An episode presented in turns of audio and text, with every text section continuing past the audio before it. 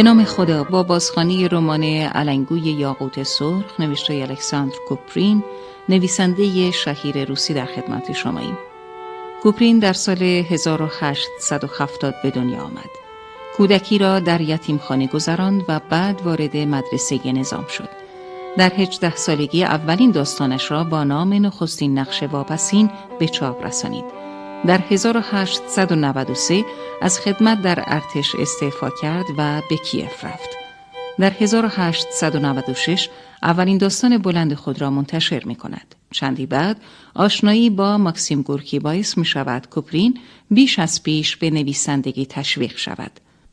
در سال 1905 کوپرین رمان بزرگ خود نبرد تن و در 1906 رمان رمانتیک سوتوان یکم ریبنیکوف را می نویسد و تا سال 1917 داستانهای یاما، کامبریاس، علنگوی یاقوت سرخ، قانون شکن و زمرد را به رشته تحریر در می آورد. کوپرین پس از انقلاب اکتبر از روسیه به پاریس مهاجرت می کند و تا سال 1937 در آنجا می ماند.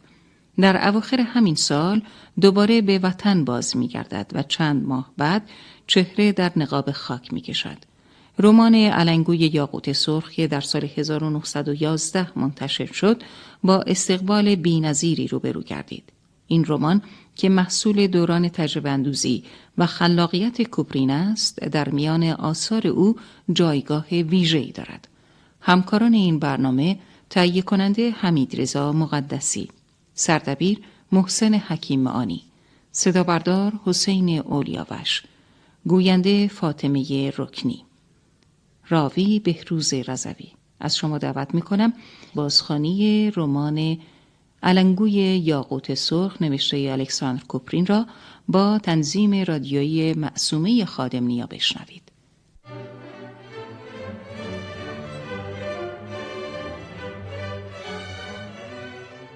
ماه اوت رو به افول بود که ناگان هوا مشوش شد و طوفان چندشاوری که محصول کرانه های شمالی دریای سیاه است شروع به وزیدن کرد. گاهی میغلی سراسر زمین و دریا را می پوشند. گاهی باران یک بند می بارید و گاهی تند بادی برمیخواست. شبها سقف آهنی ویلاها به قررش در می آمد و درها به هم میخوردند و پنجره ها می لرزیدند. ساکنان ییلاقی دریای هومه شهر با عجله جلو پلاسشان را جمع کردند و راه شهر را در پیش گرفتند. گاری های پر از اساسیه در جاده پر از گلوشل تا چشم کار می‌کرد پشت سر یکدیگر به سوی شهر روان بودند. تماشای این منظره واقعا غمانگیز بود و غمانگیزتر از آن دیدن ویلاهای متروکی بود که ناگهان خالی و اوریان شده بودند. اما در اوایل سپتامبر هوا ناگهان تغییر کرد. روزهای بیباد و ابر و باران و آفتابی شروع شد. درختان آرامش یافتند و با تسلیم و رضا برگهای زرین خود را فرو ریختند. شاهزاده خانم ورانیکلایونا شینا همسر سرکرده اشراف محلی نتوانسته بود ویلایش را ترک کند. زیرا تعمیرات خانه شهریشان هنوز تمام نشده بود. حالا از روزهای فرح بخشی که از نو آغاز شده بود، از آرامش، هوای پاک و زمزمه پرستوهایی که برای کوچ روی سیمهای تلگراف نشسته بودند و از نوازش نسیم ملایم دریا لذت می برد. آن روز 17 سپتامبر روز جشن نامگذاری ورا بود. او به سبب خاطرات شیرین کودکی آن روز را دوست داشت و همیشه انتظار داشت که آن روز ارمغانی شگفتآور برایش به همراه بیاورد. همسرش وقتی صبح زود آزم شهر بود یک جفت گوشواره مروارید بیمانند روی میز اتاق او گذاشته بود و این هدیه موجب شادی بیش از پیش او شده بود ورا در خانه تنها بود نیکولای برادر مجردش که معاون دادستان بود و با آنها زندگی می‌کرد نیز به شهر رفته بود همسرش وعده داده بود که برای نهار فقط چند تا از نزدیکترین آشنایانشان را با خود بیاورد. خیلی خوب بود که روز نامگذاری او با فصلی که در ییلاق بودن مصادف شده بود. اگر در شهر بودند مخارج زیافت نهاری رسمی به گردنشان میافتاد. شاهزاده شعین با وجود مقام و موقعیت خوبی که داشت به زحمت از عهده مخارج برمیآمد. ملک بسیار بزرگ آب و اجدادیش به ویرانه ای تبدیل شده بود و مخارج او بیش از درآمدش بود. مجبور بود مجالس پذیرایی تشکیل بدهد کارهای خیریه بکند خوب لباس بپوشد و چندین اسب داشته باشد.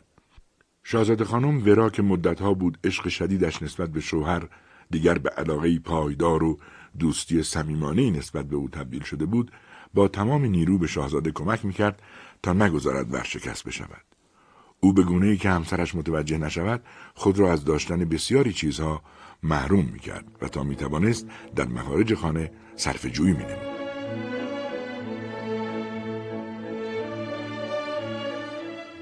حالا ورا نیکولایونا در باغ میگشت و برای میز نهار آهسته و آرام گل میچید. تپه های گل حالا دیگر خالی شده بودند و شکل نامنظمی داشتند. بوته های گل کوکب و مینا در آن هوای لطیف بوی سبزه و پاییز را به هر سو می پراکندند. صدای آشنای بوغ آهنگین اتومبیلی در جاده به گوش رسید. این آنا نیکولایونا فریسه خواهر شاهزاده خانم ورا بود که صبح به خواهرش تلفن زده و وعده داده بود که بیاید و در پذیرایی از مهمانان به او کمک کند و حالا داشت به ویلا نزدیک می‌شد. ورا به پیشواز خواهرش شتافت. اتومبیلی کالسکهای و زیبا جلوی در ویلا ترمز کرد. دو خواهر با شادی یکدیگر را بوسیدند. از امان کودکی دوستی گرم و دلبستگی متقابل به هم داشتند. قیافه و اندام این دو خواهر هیچ شباهتی به یکدیگر نداشت. اندام کشیده، صورت ظریف، سرد و مغرور و دستهای قشنگ ورا خواهر بزرگتر که نظیرش را فقط در مینیاتورهای قدیمی می‌توان دید به مادر انگلیسیشان رفته بود اما برعکس آنا خون مغولی را از پدرشان شاهزاده تاتار به ارث برده بود سلسله این دودمان از تیمور لنگ سرچشمه می گرفت و پدرشان این خوناشام را با غرور سردار بزرگ می نامید. آنا نیم سر و گردن از خواهرش کوتاهتر بود. زنده دل، سبکسر، شوخ و بزدگو بود. صورتش به مغلها شباهت زیادی داشت. گونهایش برجسته و چشمانش بادامی بود. با این همه صورتش زیبایی خاصی داشت. معلوم نبود این زیبایی در لبخند او نهفته است یا در ملاحت زنانش یا در حرکات گیرا و چهره شوخوشنگش. آنا شوهری داشت بسیار ثروتمند و به همان اندازه احمق. که هیچ کاری نمی‌کرد. اما رسما درجه سطفان سومی افتخاری دربار را داشت. آنا از شوهر خود متنفر بود. از او دو فرزند یک پسر و یک دختر داشت و تصمیم گرفته بود دیگر بچه دار نشود. برعکس او ورا خیلی دلش می‌خواست بچه داشته باشد. اما معلوم نیست چرا بچهش نمی‌شد. او نسبت به بچه های نازنین خواهر کوچک خود که همیشه معدب بودند و صورتهای پریدرنگ و سفید و موهای بور نرم و فرفری مثل موی عروسک داشتند عشقی آتشین اما همراه با درد و رنج در خود احساس می‌کرد. آنا سرتاپا از بینظمی لاعبالیگری و شادی از تناقضات دلچسب و گاهی عجیب سرشار بود. به همه پایتختها و ییلاقهای اروپا سفر می‌کرد. او هرگز به شوهرش خیانت نمی‌کرد اما در این حال او را هم رو در رو و هم پشت سرش به باد تمسخر و استهزا می گرفت. بسیار ولخرج بود و مناظر زیبا را دیوانوار دوست داشت. او در این حال بسیار مهربان و از صمیم قلب خداپرست و متدین بود و در نتیجه دین کاتولیک را مخفیانه پذیرفته بود. ورا برعکس موقر و ساده بود. با همه سرد اما با مهربانی کمی بزرگمنشانه رفتار می‌کرد. او استقلال رأی و آرامشی شاهانه داشت. آنا در خیابان باغ کنار خواهرش راه می‌رفت و می‌گفت پروردگارا چقدر اینجا خوبه چقدر خوبه. اگه مانعی نداره یه خود روی نیمکت جلو پرتگاه بشینیم. مدت هاست که دریا رو ندیدم. چه هوای لطیفیه. نفس که می‌کشم دلم شاد و خورم میشه. من پارسال تو کریمه کشف شگفت انگیزی کردم. می‌دونی وقتی امواج دریا به ساحل می‌خوره آب دریاچه بویی می‌داد. تصورشو بکن. بوی گل اسپرک. ورا با مهربانی لبخندی زد و گفت تو خیلی خیال بافی. آنا جواب داد نه اینطور نیست. یادم میاد یه بار وقتی گفتم توی نور ما نوعی رنگ پشت گلی هست همه به من خندیدن. اما همین چند روز پیش همون نقاشی که تصویر منو می‌کشه موافقت کرد که حق به جانب منه. اون گفت که نقاشا مدت هاست که این مطلب رو می‌دونن. ورا پرسید این نقاش سرگرمی تازه توه؟ آنا خندید و گفت تو همیشه از خودت حرف در میاری. و به سرعت به لبه پرتگاه رفت که مانند دیوار بلندی بر دریا مشرف بود. به پایین نگاه کرد و ناگهان فریاد وحشتناکی کشید. رنگش مثل محتاب سفید شد و خود را به عقب پرتاب کرد. آنا با صدای ضعیف و لرزانی گفت وای چقدر بلنده! من همیشه وقتی از این جور جاهای بلند به پایین نگاه می‌کنم دلم میریزه و یه لذت توأم با وحشت احساس می‌کنم. انگشتای پاهامم به مورمور افتادن. با همه اینا بازم دلم می‌خواد نگاه کنم و خواست یک بار دیگر از لبه پرتگاه به پایین نگاه کند. اما خواهرش مانعش شد و گفت آنا عزیزم تو رو به خدا دست بردار. وقتی تو این کارو می‌کنی سر منم گیج میره. خواهش می‌کنم بشین. آنا گفت خب باشه باشه میشینم.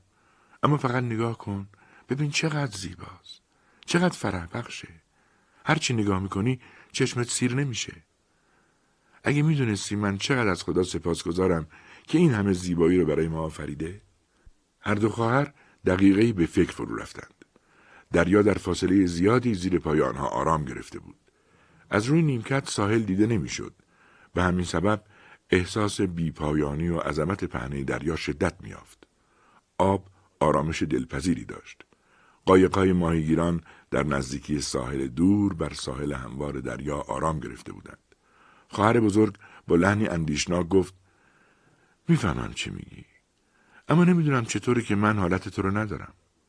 وقتی بعد از مدتی طولانی دریا رو می‌بینم چنان هیجان و شادی بهم دست میده که انگار برای اولین بار این هیولای عظیم و با شکوه رو می‌بینم.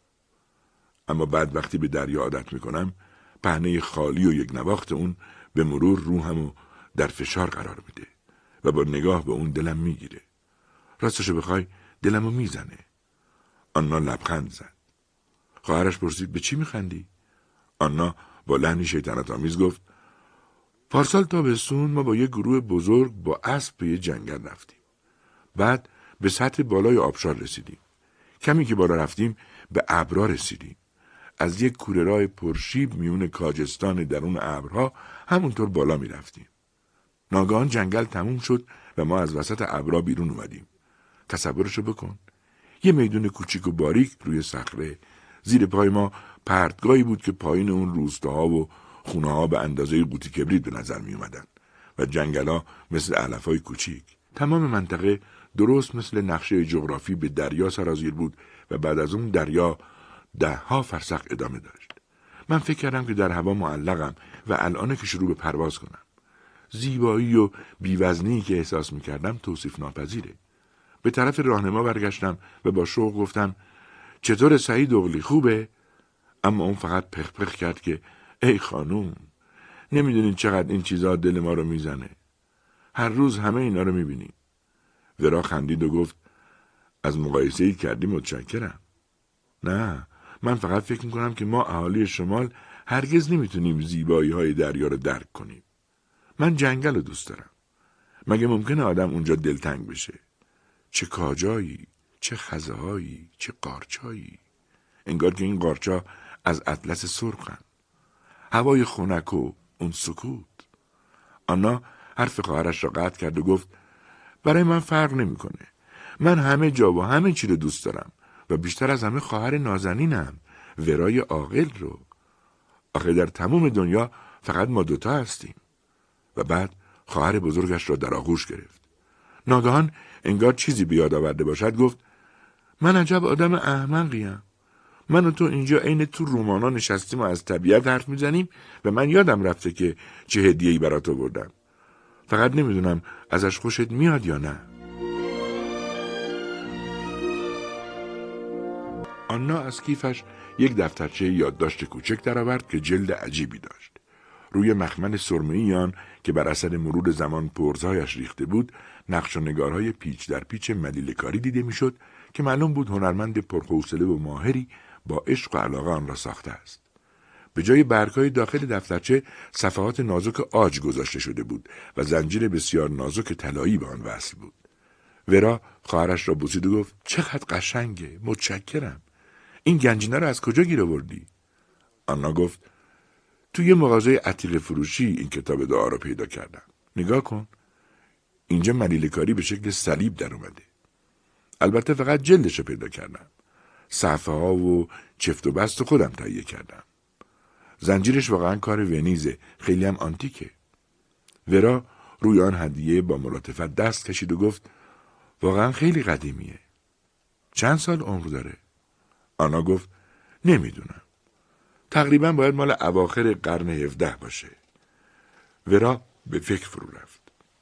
لبخندی زد و گفت شاید من اون چیزی رو که روزی دست ملکه ماری آنتوانت به اون خورده حالا تو دستم دارم.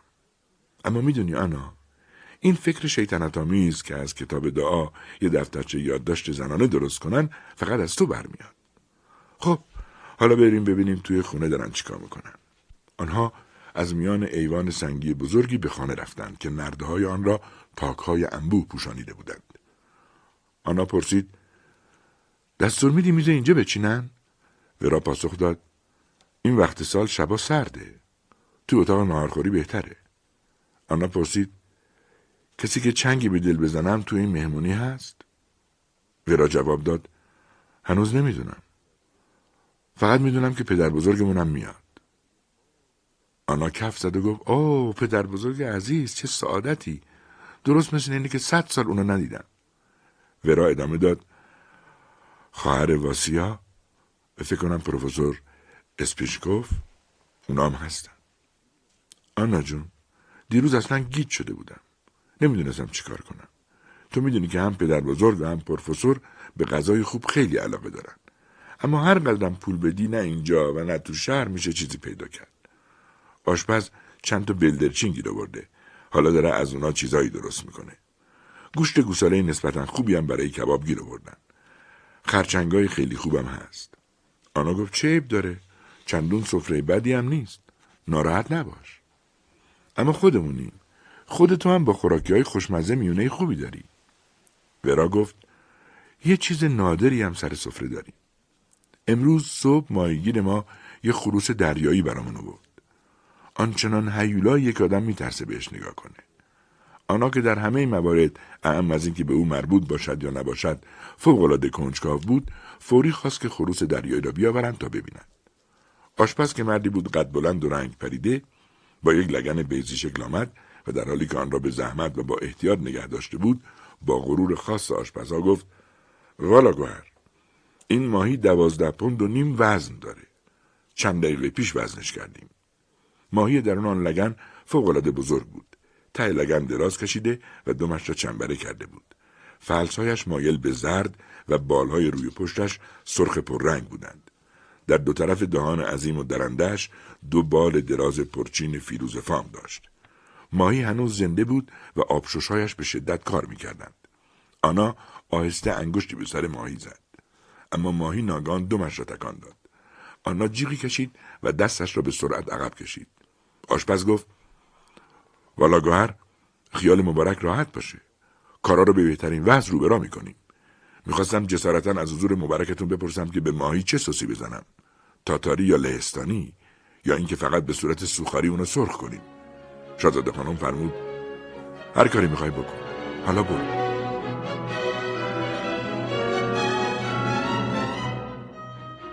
بعد از ساعت پنج مهمانان شروع به آمدن کردند.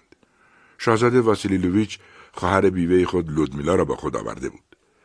همراه او واسوچوک جوان اشرافزاده ثروتمند و عیاش شهر هم آمده بود. او در مجلس گرم کردن و سخن پردازی پر آب و تاب ید طولایی داشت. همچنین بانو ژنی ریتر که از دوستان دوران تحصیل ورا بود و نیز نیکولای نیکولایوویچ برادر زن شاهزاده واسیلی همراه آنها بودند. پشت سر آنها شوهر آنها همراه با پروفسور اسپشنیکوف بسیار چاق و کله تراشیده وارد شدند. آخر همه ژنرال آنوسوف با یک کالسکه زیبا در معیت پاناماروف سرهنگ ستاد و باختینسکی ستوان گارد سوار وارد شد. ژنرال آنوسوف که پیرمردی بود چاق و قد بلند و سفید مو به زحمت از روی رکاب پایین آمد. سمعکش را به دست چپ و اسایش را به دست راست گرفته بود. صورتی بزرگ، خشن و سرخ با دماغی گوشتالو و چشمانی درخشان داشت که به او قیافه مهربان و با شکوه و کمی تغییرآمیز مخصوص مردان دلاور و ساده را می‌داد. دو خواهر به طرف کالسکه دویدند تا نیم شوخی و نیم جدی زیر بازوانش را بگیرند و به او کمک کنند. ورا با لحنی گلایه آمیز گفت پدر بزرگ عزیز هر روز چشم به راهتونیم. دست کم یه سری به ما می‌زدین. آنا خندید و گفت پدر بزرگ ما در جنوب هرچی عاطفه داشته از دست داده. خجالت نمی‌کشید؟ اصلا یادتون رفته که ما هم هستیم؟ ژنرال کلاه از سر با عظمتش برداشت در حالی که به علت نفس تنگی پس از هر کلمه نفس عمیقی می‌کشید گفت دخترا صبر کنین بد و بیرا نگین. به وجدانم قسم این دکترای ملعون اجازه نمی‌دادن جایی برم. اولین کسایی که پیششون رفتم شمایید. نمی‌دونید چقدر دیدنتون خوشحالم. ورا جان چطوری؟ کی ما را دعوت می‌کنی که بچت رو غسل تعمید بدیم؟ ورا گفت میترسم که هیچ وقت. ژنرال گفت ناامید نشو. تازه اول زندگیته. به درگاه خدا دعا کن. آنا تو اصلا عوض نشدی. در شهست سالگی هم همون جیجرکی که هستی خواهی بود. خب برا جان چی به ما میدی بخوریم؟ بعد از رژیم غذایی دوره درمان اشتهام درست مثل سطفانیه که تازه دانشکده افسری رو تموم کرده باشه. ژنرال آنوسوف دوست صمیمی پدر این دو خواهر بود و پس از مرگ شاهزاده توگانفسکی تمام عواطف لطیف دوستی ژنرال متوجه دختران او شده بود و حتی آنا خواهر کوچک را غسل تعمید داده بود. ژنرال هر روز به خانه تورانفسکی می‌رفت و بچه ها او را تا سرحد پرستش دوست داشتند. چون به آنها هدیه می‌داد لوسشان می‌کرد و به سیرک و تئاتر میبردشان. اما حکایت های ژنرال درباره نبردها، لشکرکشیها، پیروزیها، مرگها، زخمها و سرماهای شدید پیش از همه چیز بچه ها را شفته می‌کرد.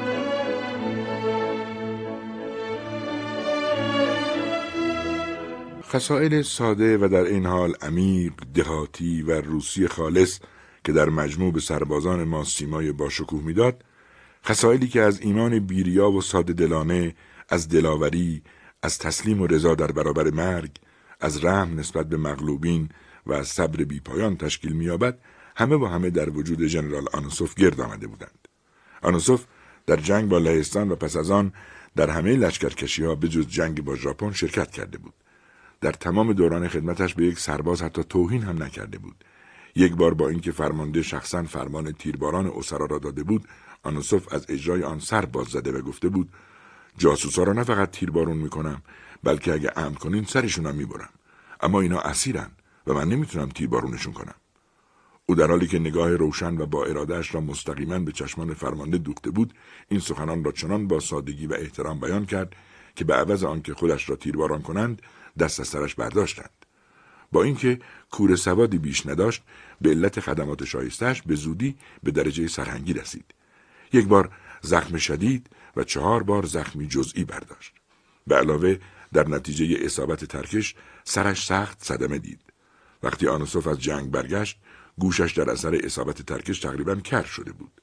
پایش درد می‌کرد و سه انگشتش را که موقع عبور از بالکان سرما زده بود بریدند و به علاوه به روماتیسم سختی نیز دچار شده بود. پس از دو سال خدمت زمان صلح می‌خواستند بازنشستهاش کنند اما او حاضر نشد. رئیس منطقه که مردانگی آنوسوف را به چشم دیده بود از نفوذ خود برای کمک به او استفاده کرد در پترزبورگ تصمیم گرفتند سرهنگ شایسته را نرنجانند و ریاست دژبانی شهر را که بیشتر شغلی افتخاری بود برای همیشه به وی دادند در شهر همه او را می شناختند و با حسن نیت به نقاط ضعف عادات و طرز لباس پوشیدنش می خندیدند. همیشه بدون اسلحه بیرون می‌رفت. لباس مد قدیم می پوشید و حتی دو سگ پوز پهن چاق و تنبل وی را مشایعت می کردند. ژنرال مانند بسیاری از کرها عاشق اپرا بود و گاهی هنگام یک اجرای جالب ناگهان صدای کلفت و قاطع او در تالار تنین میانداخت در سوخته خیلی خوب خوند آنگاه صدای خنده آرامی در فضای تئاتر پخش می‌شد اما ژنرال تصورش را هم نمی‌کرد که دارند به او میخندند. او از فرط ساده لوحی خیال می‌کرد تأثیری را که اجرا در او گذاشته در گوشی با رفیق پهلویی خود در میان گذاشته است در حالی که اربده کشیده بود. بیشتر وقتها با سگهایش به زندان دژبانی می‌رفت. در این زندان دنج و راحت افسران بازی می‌کردند چای میخوردند و استراحت می‌کردند. ژنرال از هر یک می‌پرسید اسمت چیه؟ کی تو رو زندانی کرده؟ چرا؟ گاهی از افسری که عمل جسورانه اما خلاف قانون انجام داده بود تمجید می‌کرد و گاهی یکی را به باد توبیخ می‌گرفت. بعدم می‌پرسید از کجا برای این افسر نهار میآورند. گاهی می‌شد که سطفان خطاکاری اعتراف می‌کرد که چون پول ندارد به غذای سربازی قناعت می‌کند. آنوسوف فوری دستور می‌داد که برای آن بیچاره از خانه خودش نهار بیاورند. در همین شهر بود که آنوسوف با خانواده توکانسکی آشنا شد و چنان به بچه ها دل بست که دیدار همه روزه آنها برایش یک احتیاج روحی شده بود. اگر به علتی نمی توانست پیش آنها برود دلش برای بچه ها تنگ می شد و آرام و قرار نداشت. هر سال تابستان یک ماه مرخصی می گرفت و یک ماه در ملک خانواده توگانفسکی که در پنجاه کیلومتری شهر بود وقتی می گذراند. او تمام لطافت طبع و مهر و محبتی را که داشت با عشق و علاقه به کودکان و به ویژه به دو خواهر ابراز می داشت. خودش زمانی زن داشت. اما از آن دوران به قدری گذشته بود که حتی از یاد برده بود که روزگاری نیز زن داشته. قبل از جنگ زنش گریخته بود. ژنرال تا روزی که آن زن زنده بود برایش مستمری میفرستاد. اما با وجود دریافت نامه های سرشار از ندامت و توبه از زنش دیگر او را به خانهاش راه نداد. بچه هم از او نداشت. شب برخلاف انتظار آرام و گرم بود. شاهزاده واسیلی سر میز شام همه را سرگرم کرده بود او حادثه را انتخاب می‌کرد که یکی از حاضران نقش عمدهای در آن بازی کرده بود و بر اساس آن داستانی سرهم می‌کرد او با چنان قیافه و لحنی درباره آن سخن می‌گفت که شنوندگان از خنده روده می شدند. آن روز از ازدواج نیکولای نیکولاویچ با یک زن زیبا و ثروتمند حکایت می‌کرد که صورت نگرفته بود. او حقیقت را با دروغهای شاخدار به بهترین وجهی در هم آمیخته بود.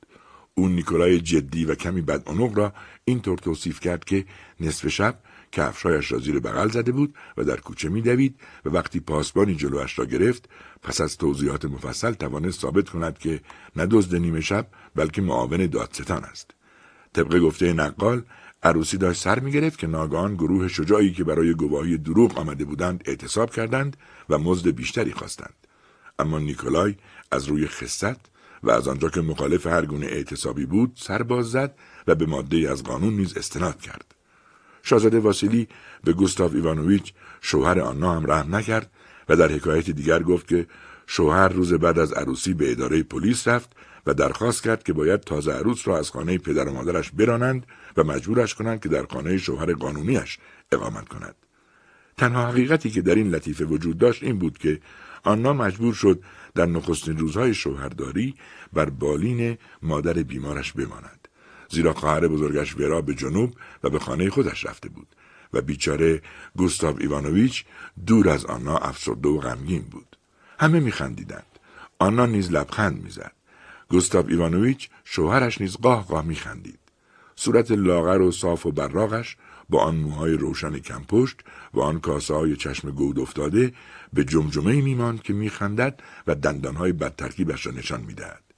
او هنوز آنها را به حد پرستش دوست داشت و با او مانند نخستین روزهای ازدواجش بود. اما چنان شیفته و شیدا از او مواظبت می‌کرد که دیگران احساس ناراحتی می‌کردند. ورا قبل از آنکه از سر میز برخیزند بی اراده مهمانها را شمرد. سیزده نفر بودند. ورا خرافاتی بود و با خود فکر کرد این خوب نیست چطور قبلا به عقلم نرسید اونا رو بشمرم واسیلی هم مقصره هیچی بهم نگفت در خانه هر دو خواهر هر وقت آشنایان جمع می شدند معمولا بعد از نهار بازی می کردند. چون دو خواهر به بازی خیلی علاقه داشتند. در هر دو خانه قواعد خاصی برای بازی کردن وضع شده بود. به همه بازیکنان به طور مساوی ژتون می‌دادند و بازی آنقدر ادامه میافت تا همه ژتون ها جلو یک نفر جمع شود. آن وقت بازی تمام می‌شد و هر قدر هم حریفان اصرار می‌کردند دیگر فایده ای نداشت. این قواعد سخت و جدی در نتیجه تجارب زیاد برای لجام زدن به آنا و شاهزاده ورا وضع شده بود که وقتی گرم بازی می شدند انان اختیار از کف می دادند. این بار هم همه دور میز بازی نشستند و ورا که در بازی شرکت نکرده بود خواست به ایوان برود و میز چای را بچیند.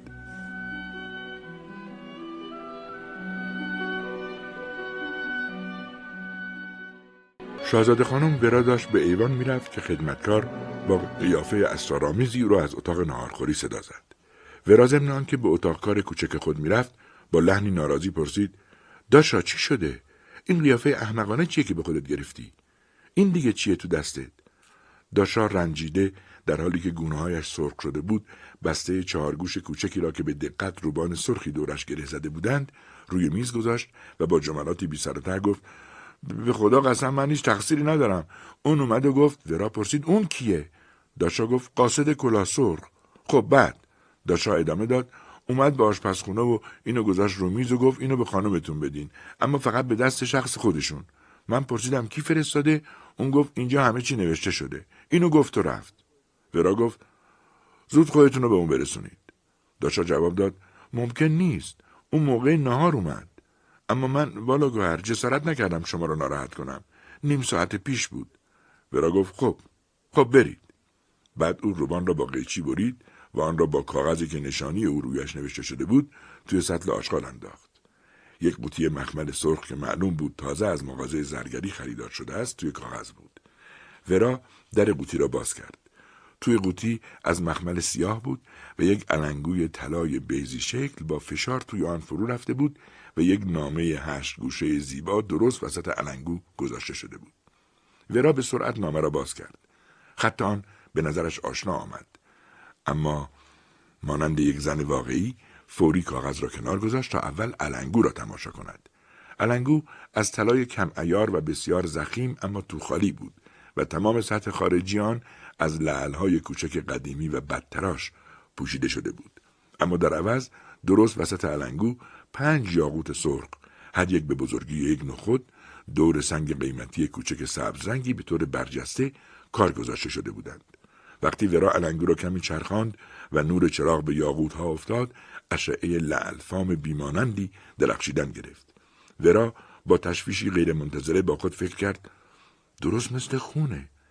بعد بیاد نامه افتاد و آن را باز کرد و این جملات را که با خط بسیار خوبی نوشته شده بود خواند.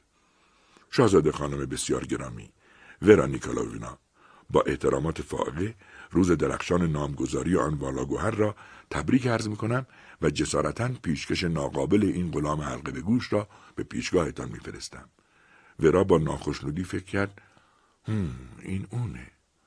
اما با این وجود نامه را تا آخر خواند.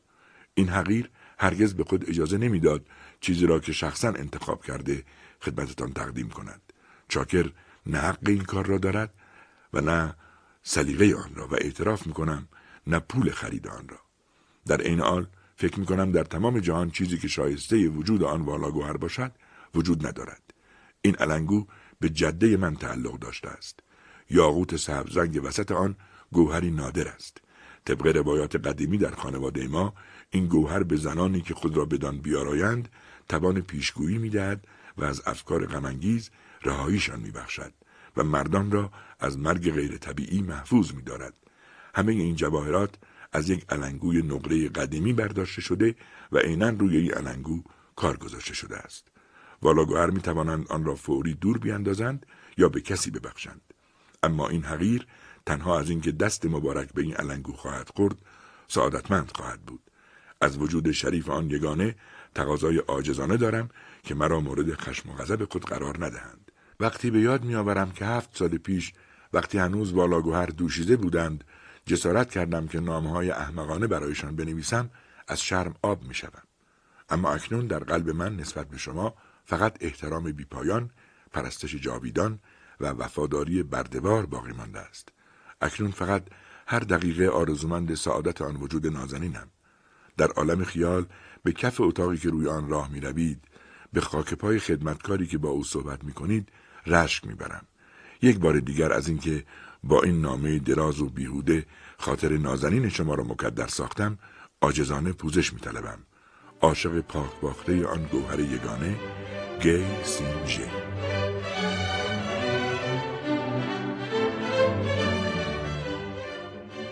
ورا با خود اندیشید این نامه کی به باسیلی نشون بدم؟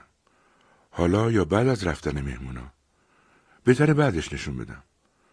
اما حالا نه فقط این بینوا رو مسخره می‌کنن. بلکه منم با اون مایه تمسخر میشم. شاهزاده خانم ورا غرق این افکار بود و در این حال نمی‌توانست از پنج پرتو سرخی که درون پنج یاقوت سرخ میدرخشید چشم بردارد. در اتاق پذیرایی سرهنگ پاناماروف را به زحمت توانستند وادارند که با آنها بازی کند او می‌گفت که بلد نیست و لذتی هم نمی‌برد. اما آنقدر به او اصرار کردند که نتوانست مقاومت کند. اول مجبور بودند به او قواعد بازی را یاد دهند و هنوز نیم ساعت از بازی نگذشته بود که همه ژتون ها جلو او جمع شد. آنا با قیافه رنجیده و مضحکی گفت اینجور نمیشه. دست کم میذاشتین که خود دل آدم شور بزنه. سه نفر از مهمانان اسپشنیکوف سرهنگ و معاون استاندار از آن نوع آدمهایی بودند که ورا اصلا نمی‌دانست چطور وسیله سرگرمیشان را فراهم آورند. سرانجام برای آنها هم نوعی بازی تشکیل داد و گوستاو ایوانویچ را نیز به بازی دعوت کرد. آنا از دور به نشانه تشکر چشمکی زد و خواهرش نیز فوری پی برد که او چه می‌گوید. همه می‌دانستند که اگر گوستاو ایوانوویچ را سرگرم نکنند تمام شب مثل کنه به زن خود خواهد چسبید. حالا دیگر داشت مهمانی منظم و بی تکلف میگذشت واسچوک آهسته ترانه های ملی را زمزمه می‌کرد و ژنیریتر پیانو مینواخت. آنا در گوشه اتاق با سطفان سوار نظام صحبت می‌کرد. ورا لبخند زنان پیش آنها رفت. آنا با حرارت می‌گفت نه نه نخندید. شما فقط چهار نل تاختن و از روی مانع پریدن و کار و زحمت می‌دونین. اما یه نگاهی هم به کار ما می‌کنید. مثلا یه مجلس لاتاری تشکیل داده بودیم که هر کس هر چی می‌برد همونجا می‌گرفت. همین چند روز پیش بود. خیال می‌کنین کار آسونی بود؟ جمعیت انبوه دود سیگار یه مش رفتگر و گاریچی و فلان و بهمان و تمام روز باید سر پا بودن. بعدم کنسرت به نفع زنان کم بزاعت. اما اونی که بیش از همه بلای جون ما شده این پرورشگاه یتیمانه. پرورشگاه برای بچه های بزهکار. سطفان گفت این باید چیز موزیکی باشه. آنا پاسخ داد چطور وجدانتون راضی میشه به این چیزا بخندید؟ ما می‌خوایم بچه های بدبختی رو که روحشون به فسادهای ارسی آلوده است و هزاران عادت بد دارن پناه بدیم و فضایل اخلاقیشون رو بالا ببریم. هر روز صدها بچه رو به اونجا میارن اما حتی یکیشون هم فاسد نیست. اگر از پدر و مادرشون بپرسی اخلاق بچهتون فاسد نیست به پر قباشون بر می‌خوره. به همین علته که در پرورشگاه بازه و همه چیز حاضر و آماده است اما یه بچه نیست که ما پرورشش بدیم. فقط کم مونده برای آوردن بچه فاسد جایزه تعیین کنیم شاهزاده واسیلی پشت میز نشسته بود و آلبوم خانوادگی را که خودش در آن عکسهای موسیق و خندهدار کشیده بود به خواهر و برادرزنش و ژنرال آنوسوف نشان می‌داد. هر چهار نفر از ته دل میخندیدند و به همین علت به تدریج مهمانها دور آنها جمع شدند. این آلبوم در واقع تصاویری بودند مکمل حکایت های فکایی شاهزاده واسیلی او با آرامش حکایت فکایی و تصاویر مربوط به آنها را یکی یکی به مهمانها نشان می‌داد. مثلا تاریخچه ماجراهای عاشقانه ژنرال آنوسوف شیردل در ترکیه و بلغارستان و سایر کشورها و غیره.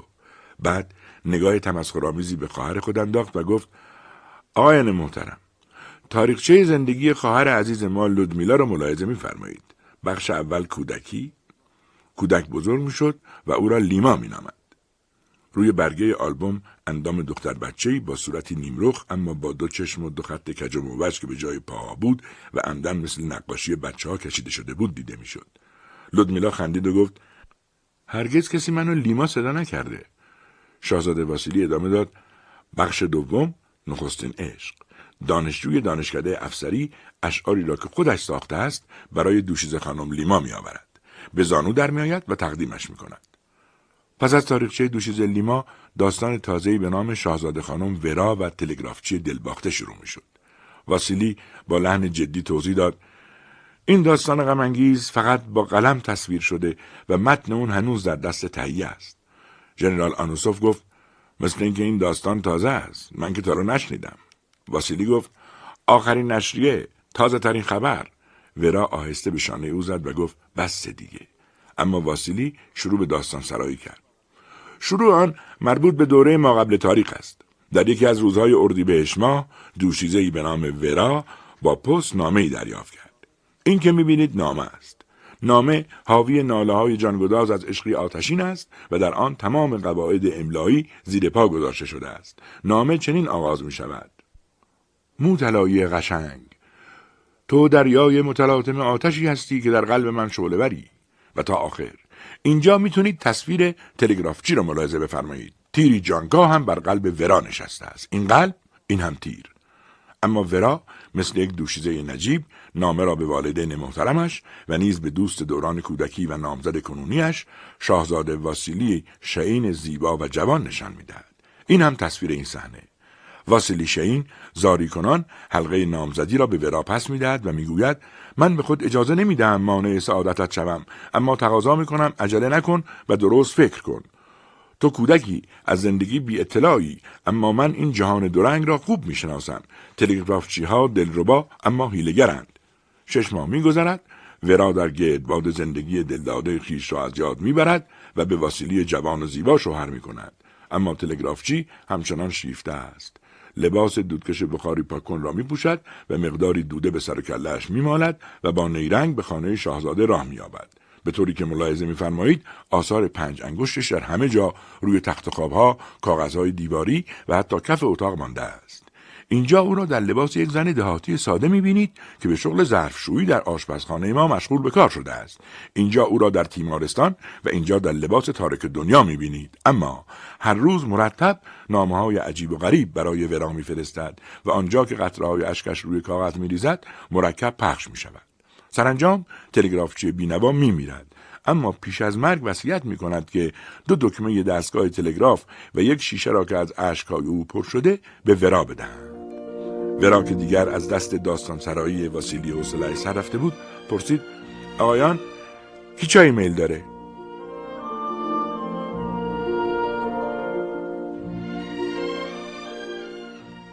آفتاب پاییزی آرام غروب کرد. دیگر نه زمین دیده می‌شد نه آسمان و نه درختها. فقط مژگان درخشان ستارگان در شب تاریک بر فراز زمین میلرزید. در هوای خنک و تاریک شب عطر گلهایی که در باغچه جلو خانه کاشته بودند با شدت بیشتری به مشام می رسید. چند تن از مهمانان رفته بودند و قول داده بودند اسبها را از ایستگاه تراموا برای ژنرال آنوسوف بفرستند. بقیه مهمانها در ایوان نشسته بودند ورا و آنا ژنرال را مجبور کردند پالتوش را بپوشد و بدون اعتنا به اعتراضات او پاهایش را هم در پتوی گرم پیچیدند خواهرها با محبت از ژنرال پذیرایی می‌کردند ژنرال پیر به شعله شم مینگریست و سرش را می جنباند و می گفت بله پاییز پاییز پاییزه. من باید کم کم دست و پامو جمع کنم. افسوس. تازه روزای زرین شروع شدن.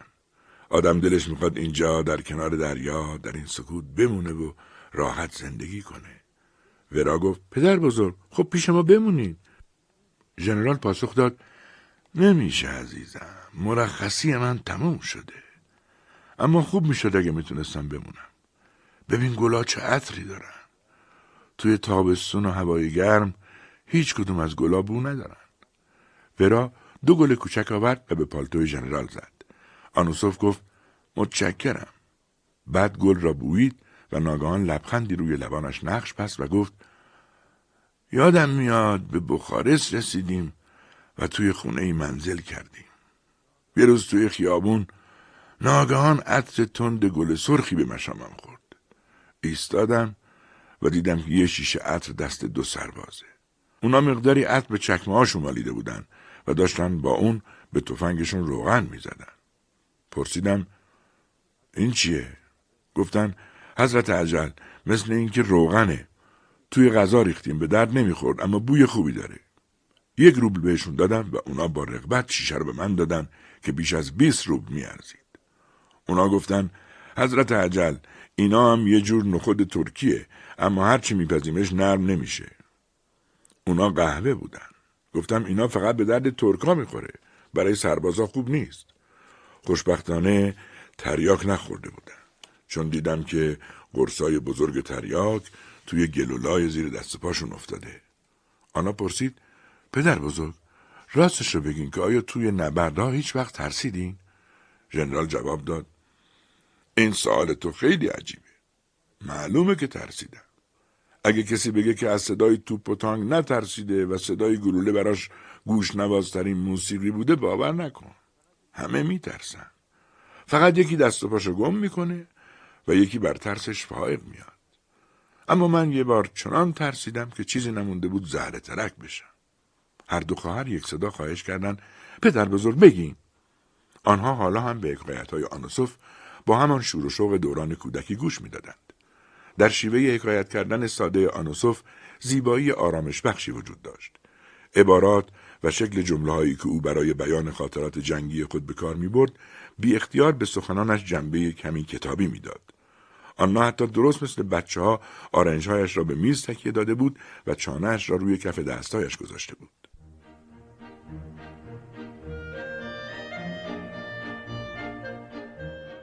آنوسوف گفت این حکایت خیلی کوتاهه. زمستون بود و بعد از اون که سرم صدمه دید این ماجرا اتفاق افتاد.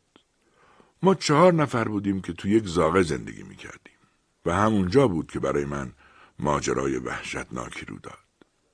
یه روز صبح وقتی از خواب بلند شدم به نظرم اومد که من دیگه آنوسوف نیستم بلکه نیکولای هستم و هرچی کوشیدم نمی‌تونستم این فکر رو از سرم بیرون کنم.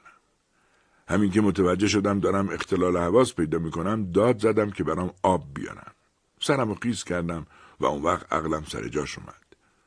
ژنیلیتر گفت ژنرال می‌تونم تصورشو بکنم که شما در جوانی زیبا بودین.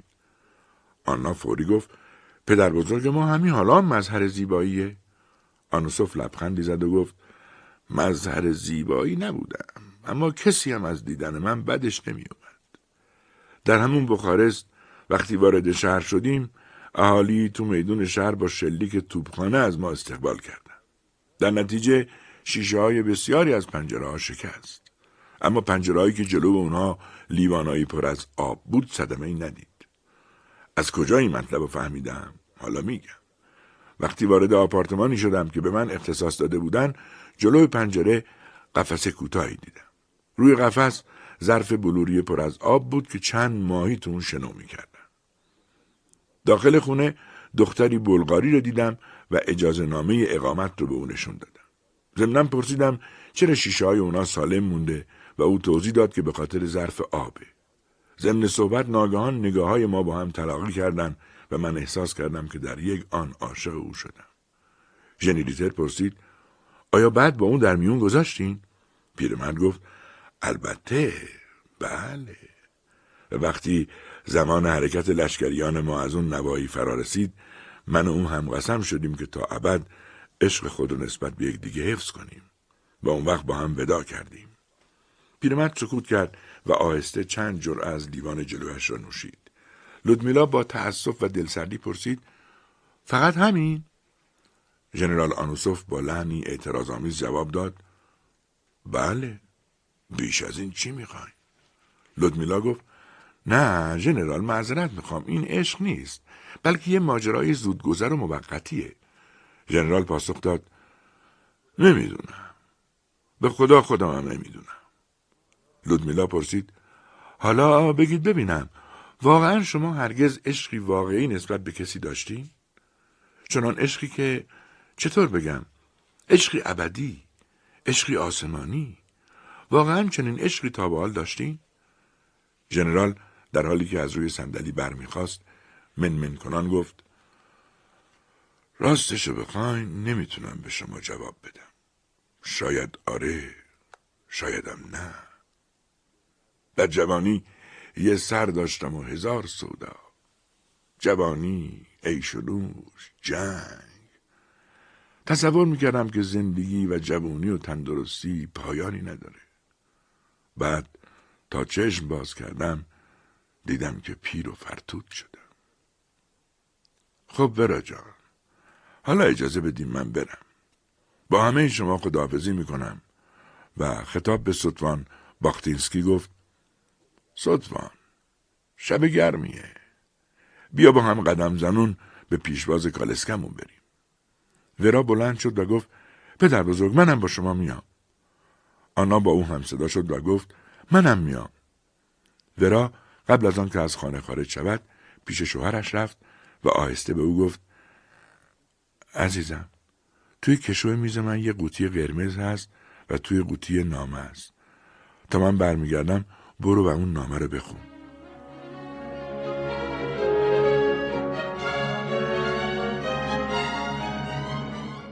آنا با باخیتسکی در جلو و در پشت سر آنها در فاصله 20 قدمی ورا در حالی که زیر بازوی ژنرال آنوسوف را گرفته بود قدم می‌زدند. شب به قدری تاریک بود که در نخستین دقایق وقتی هنوز چشم آنها به تاریکی عادت نکرده بود مجبور بودند با پایشان کورمال کورمال راه را پیدا کنند. آنوسوف که با وجود سن و سال زیادش هنوز تیزبینی خود را از دست نداده بود میبایست به ورا کمک کند. پیرمرد که با دست بزرگ و سرد خود دست ورا را به آرامی گرفته بود ناگهان چنان که گویی افکار خیش را به صدای بلند ادامه می‌دهد به سخن درآمد و گفت این لودمیلا زن مزهکیه بارها در زندگی دیدم که همین که زنها پا به سن پنجاه می‌ذارن به خصوص اگه بیوه باشن همیشه دلشون می‌خواد از ماجراهای عشقی دیگران چیزی بدونن. یا خبرچینی و غیبت می‌کنن و از بدبختی دیگران شاد میشن. یا خودشونو نخود هر آشی می‌کنن تا دیگران رو به خوشبختی برسونن. یا بلبل میشن و مرتب از عشق آسمانی دم می‌زنن. اما من می‌خوام بگم که این آدمای این دور زمونه عشق واقعی رو از یاد بردن. من که عشق واقعی در این زمانه نمی‌بینم. تو زمان خودم هم ندیده بودم. ورا با لحنی ملایم اعتراض کرد. پدر بزرگ چطور چنین چیزی ممکنه؟ چرا تهمت می‌زنی؟ شما خودتون زن داشتین. پس معلوم میشه عاشق بودین. ژنرال جواب داد ورا جان با زن داشتن هیچی معلوم نمیشه. می‌دونی من چطور زن گرفتم؟ یه روز دیدم یه دختر ترگل برگل پهلوم نشسته و من به پدرش میگم نیکیتای گرامی بنده به حضورتون شرفیاب شدم که از دخترتون خواستگاری کنم. باور کنین که این وجود مقدس پدرشم اشکش جاری شد و جلو اومد و منو بوسید و گفت پسر عزیزم چه سعادتی فقط مواظب باش این گنجینه رو خوب حفظ کنی هنوز سه ماه از ازدواج ما نگذشته بود که این گنجینه مقدس رب شامر پاره پاره می پوشید و مثل یک آشپز سلیته به گماشته ها بد و بیرا می گفت و معلوم نیست چرا شوهرش رو که من باشم جلو مردم ژاک صدا می زد. یه زن ولخرج، ظاهرساز، شلخته و حریص بود و از چشماش دروغ و نیرنگ می بارید. حالا دیگه گذشته ها گذشته. من حتی از این بازی روزگار قلبا ممنونم. خدا رو شکر که بچه نداشتیم. ورا پرسید پدر بزرگ شما گناه اونو بخشیدین؟ ژنرال گفت ورا جان کلمه بخشیدن اینجا بیمعنیه. اول مثل دیوونه ها بودم و اگه میدیدمش میکشتمش. بعد به مرور سرد شدم و نسبت به اون جز نفرت حس دیگه ای نداشتم. خوبم شد. خدا نخواست که خونه کسی ریخته بشه. و علاوه من از سرنوشت محتوم بیشتر شوهرها نجات یافتم. اگه این واقعه نفرت انگیز پیش نمی اومد من چی بودم؟ شطور باربر، گاو شیرده، یکی از اساسیه ضروری خونه نه برا جان خوب شد که اینطور شد آنوسوف مدتی سکوت کرد بعد ورا گفت نه پدر بزرگ ببخشین ولی معلوم میشه رنجایی رو که سابقا کشیدین هنوز از یاد نبردین و رنجای تلخ و فلاکتبار خودتون رو به تمام نوع بشر تعمیم دادین. دست کم این تعمیم رو از روی من و واسیلی بردارین. مگه میشه ازدواج ما رو فلاکتبار دونست؟ آنوسوف با بیمیلی گفت خیلی خوب. فرض می‌کنیم ازدواج شما استثناست. اما بیا ببینیم در بیشتر موارد مردم چرا ازدواج می‌کنن. مثلا زنا خجالت می‌کشن بی شوهر باشن به ویژه وقتی دوستاشون شوهر کرده باشن برای اونا دشواره که سربار خونواده باشن دلشون می‌خواد کدبانو بزرگ خونه و مستقل باشن به علاوه نیاز روحی به مادر شدن هم هست. اما مردا انگیزه های دیگه ای دارن و اون اینه که از زندگی مجردی خسته میشن. از بینظمی تو اتاقا از نار خوردن تو کافه از تحصیگار و پیراهن پاره پوره از قرض و از رفقا و دوستان بیملاحظه و غیره و غیره. دوم اینکه احساس می‌کنن که زندگی خانوادگی سودمندتر سالمتر و باصرفه تره سوم اینکه فکر می‌کنن صاحب بچه میشن و بعد از مرگ جزئی از نام اونا در جهان باقی میمونه. یعنی یه نوع خیال واهی به زندگی جاویدان.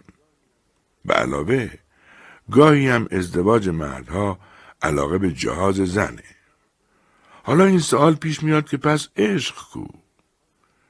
عشق بیغرز و بیطمع و همراه با فداکاری. عشقی که گفتن مانند مرگ نیرومنده کو. می‌دونی؟ عشقی که به خاطر اون عاشق به همه گونه ایثاری دست می‌زنه جون خودش رو میده به هیچ وجه رنج و زحمت نیست بلکه تنها شادی و لذته.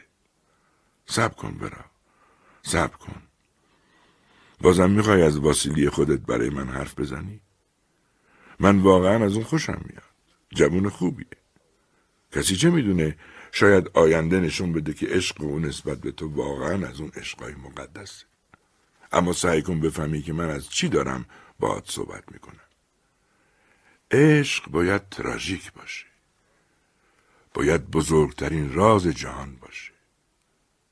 عشق باید بزرگترین مشکل گشای عالم باشه و هیچ گونه راحتی زندگی حساب و سازش نباید بر ساعت مقدس اون راه پیدا کنه ورا آهسته پرسید پدر بزرگ شما در طول زندگیتون هرگز چنین عشقی را دیدین؟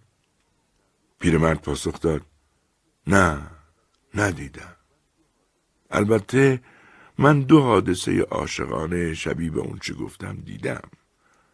اما یکی از اونا از حماقت ناشی می‌شد و دیگری واقعا رقت آور بود. اگه مایل باشی می‌تونم برات بگم. مفصل نیست. ورا گفت بگید پدر بزرگ خواهش می‌کنم. ژنرال گفت بله. در یکی از هنگای لشکر ما زنی بود که خیال می‌کرد ملکه هنگه یه روز که تازه دانشکده افسری را تمام کرده بود به هنگ ما منتقل شد بعد از یک ماه جوانک خادم، نوچر و برده این زن بود. باد بزن و دستمالش براش می برد و تو هوای سرد یخبندون بدون پالتو از اتاق بیرون میدوید تا اسبای او رو براش بیاره. در یکی از روزهای بهار تعدادی از افسران در هنگ پیکنیکی ترتیب دادن. من در زمان اون حادثه حضور نداشتم. بعد از پیکنیک همه از کنار راهن پیاده به خونه برمیگشتن. ناگهان یک قطار باری از روبرو پیدا میشه. اون زن به سطفان جوان میگه اگه من امر بکنم شما خودتون رو زیر قطار میندازین؟ سطفان بی اون که جوابی بده به طرف قطار میدوه و خودش رو میندازه زیر اون. اما یک احمق به سری زد که جلو او رو بگیره اما زورش نرسید. سطفان دو دستی به ریل چسبیده بود و به همین علت انگشتای هر دو دستش قطع شد. ورا فریاد زد وای چه وحشتناکه ژنرال ادامه داد بعد از اون ستوان مجبور شد ارتش رو ترک کنه رفقاش کمی پول و پله براش سفرش جمع کرد دیگه دلش نمیومد تو اون شهر بمونه خیال می‌کرد باعث عذاب وجدان اون زن بیچاره به پسترین وضعی هم از بین رفت به علت بیپولی مدتی رو به گدایی گذروند و بعد در یک شب سرد و یخبندون در یک گوشه از پترزبورگ مرد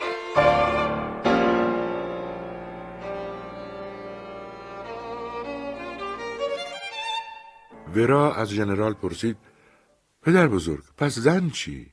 آیا تا به حال زنی رو که واقعا عاشق باشه دیدین؟ ژنرال پاسخ داد البته که دیدم ورا جان البته.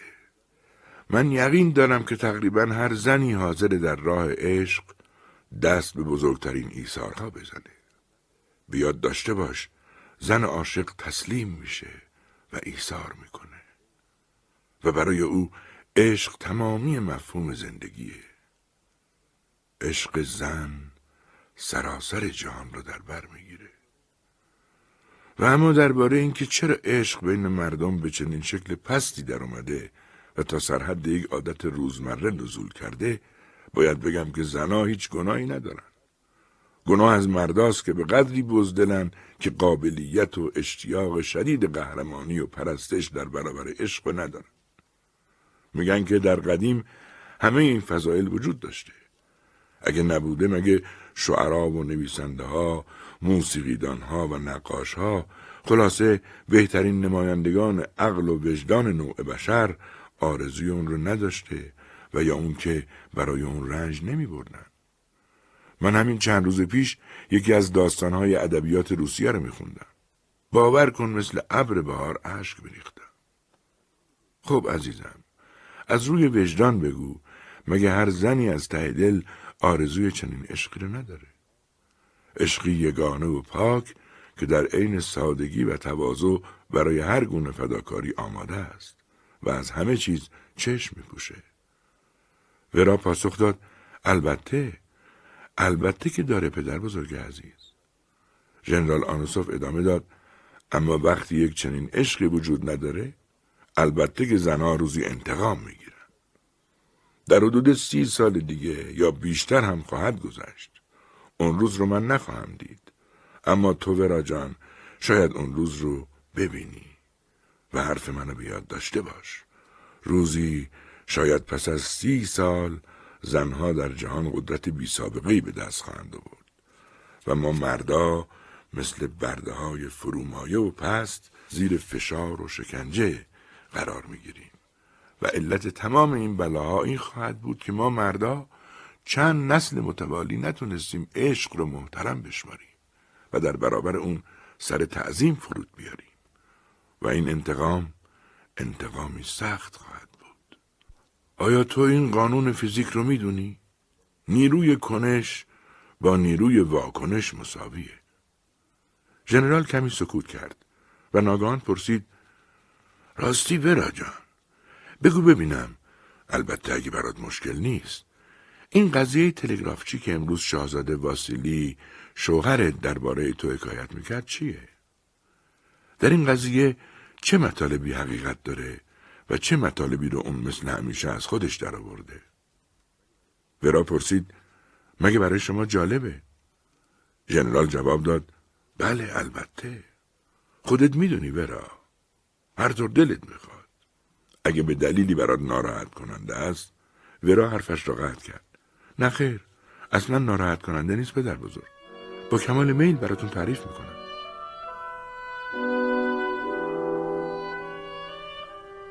شاهزاده خانم ورا داستان مرد دیوانه را که از دو سال قبل از شوهر کردنش او را تعقیب می‌کرده و دم از عشق می‌زده با تمام جزئیات برای رئیس دژبان ژنرال آنوسوف پیر حکایت کرد. ورا گفت که حتی برای یک بار هم این مرد را ندیده است. و نام خانوادگی او را اصلا نمی‌داند. این شخص برای او فقط نامه می نوشته و گی سینجه امضا می کرده است. فقط یک بار اشاره کرده بود که در یک اداره دولتی کار می کند و کارمند جز است. اما درباره تلگرافخانه هیچگاه کلمه ننوشته بود. این را واسیلی از خودش درآورده بود. لابد مرتبا او را تعقیب می کرده است. زیرا در نامه هایش به طور دقیق می نوشت که ورا در کدام مهمانی ها و با چه اشخاصی بوده است و یا چه لباسی پوشیده است. در ابتدا نامههایش آمیانه و آتشین اما کاملا با نزاکت و حاکی از افت و پاکی بود. سرانجام یک بار ورا به آن مرد نامه ای نوشت. ضمنا ورا از جنرال خواهش کرد که درباره نامه به هیچ کس چیزی نگوید. زیرا در خانواده آنها به جز شوهرش کسی از این نامه اطلاعی ندارد. ورا در آن نامه خواهش کرد که آن مرد دیگر با درد دلهای عاشقانه خود برای او مزاحمت و دردسر به وجود نیاورد. از آن پس دیگر آن مرد درباره عشق سکوت اختیار کرد و فقط گاهی در روزهای عید پاک، سال نو و جشن نامگذاری ورا برای او نامه می نوشت. شاهزاده خانم ورا قضیه هدیه امروز را نیز برای ژنرال تعریف کرد و حتی نامه عجیب و ستایشگر و اسرارآمیزی را که همراه هدیه بود تقریبا کلمه به کلمه برای ژنرال آنوسوف نقل کرد. ژنرال که گوش می‌داد گفت خیلی عجیبه. ورا جان شاید این مردک سوداییه و شاید هم دیوانه است. شاید هم عاشقی پاک باخته باشه. چه کسی می‌دونه؟ شاید هم ورا جان عشقی از اون نوع که همه زنها در عالم رویا آرزوی رسیدن به اون رو دارند اما متاسفانه مردان دیگه قدرت و لیاقت ابراز اون رو ندارن. سر راه زندگی تو قرار گرفته. چه کسی می‌دونه ها؟ ورا گفت نمی‌دونم پدر بزرگ. ژنرال آنوسوف ناگهان گفت وایسا ببینم. می‌بینی؟ دو تا چراغ داره از جلو به ما نزدیک میشه. حتما کارسکه منه. در همون لحظه غرش رعداسای اتومبیلی هم از پشت سر کالسکه به گوش رسید و جاده را که از رد چراغهای کالسکه آشیار شده بود با نور چراغهایش روشن کرد. گوستاف ایوانوویچ با اتومبیلش به آنها نزدیک شد و رو به آنها گفت آنا جان من وسایل تو رو برداشتم سوار شو. بعد خطاب به ژنرال گفت حضرت عجل اجازه میفرمایید شما رو به خونه برسونم؟ ژنرال جواب داد نه جونم متشکرم. من از این وسیله نقلیه خوشم نمیاد. فقط تکون می‌خوره و بوی گند میده. سواری با اونم برام هیچ لذتی نداره. و در حالی که دست ورا را می‌گرفت گفت خب ورا جان بعد از این زود به زود پیش شما میام. خدا نگهدار. همه با هم خداحافظی کردند. گوستاو ایوانوویچ شاهزاده خانم ورا را تا دم در ویلای آنها برد بعد به سرعت دور زد و با اتومبیل پرهیاهو و پر سر و صدای خود به کام تاریکی فرود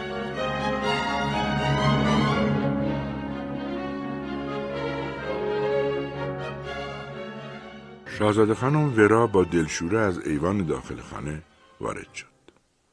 او از دور صدای بلند برادرش نیکولای را شنیده بود. واسیلی پشت میز بازی نشسته بود و سرش پایین بود. نیکولای دستش را در هوا تکان می‌داد و می‌گفت من از مدتها پیش اصرار می‌کردم که باید به نوشته شدن این نامه های احمقانه پایان داد. اما تو و ورا به این نامه ها فقط به صورت سرگرمی موزیک نگاه می‌کردی. ها خود ورام اومد. ورا جان من و واسیلی داریم درباره این ژ دیوانه تو صحبت می‌کنیم.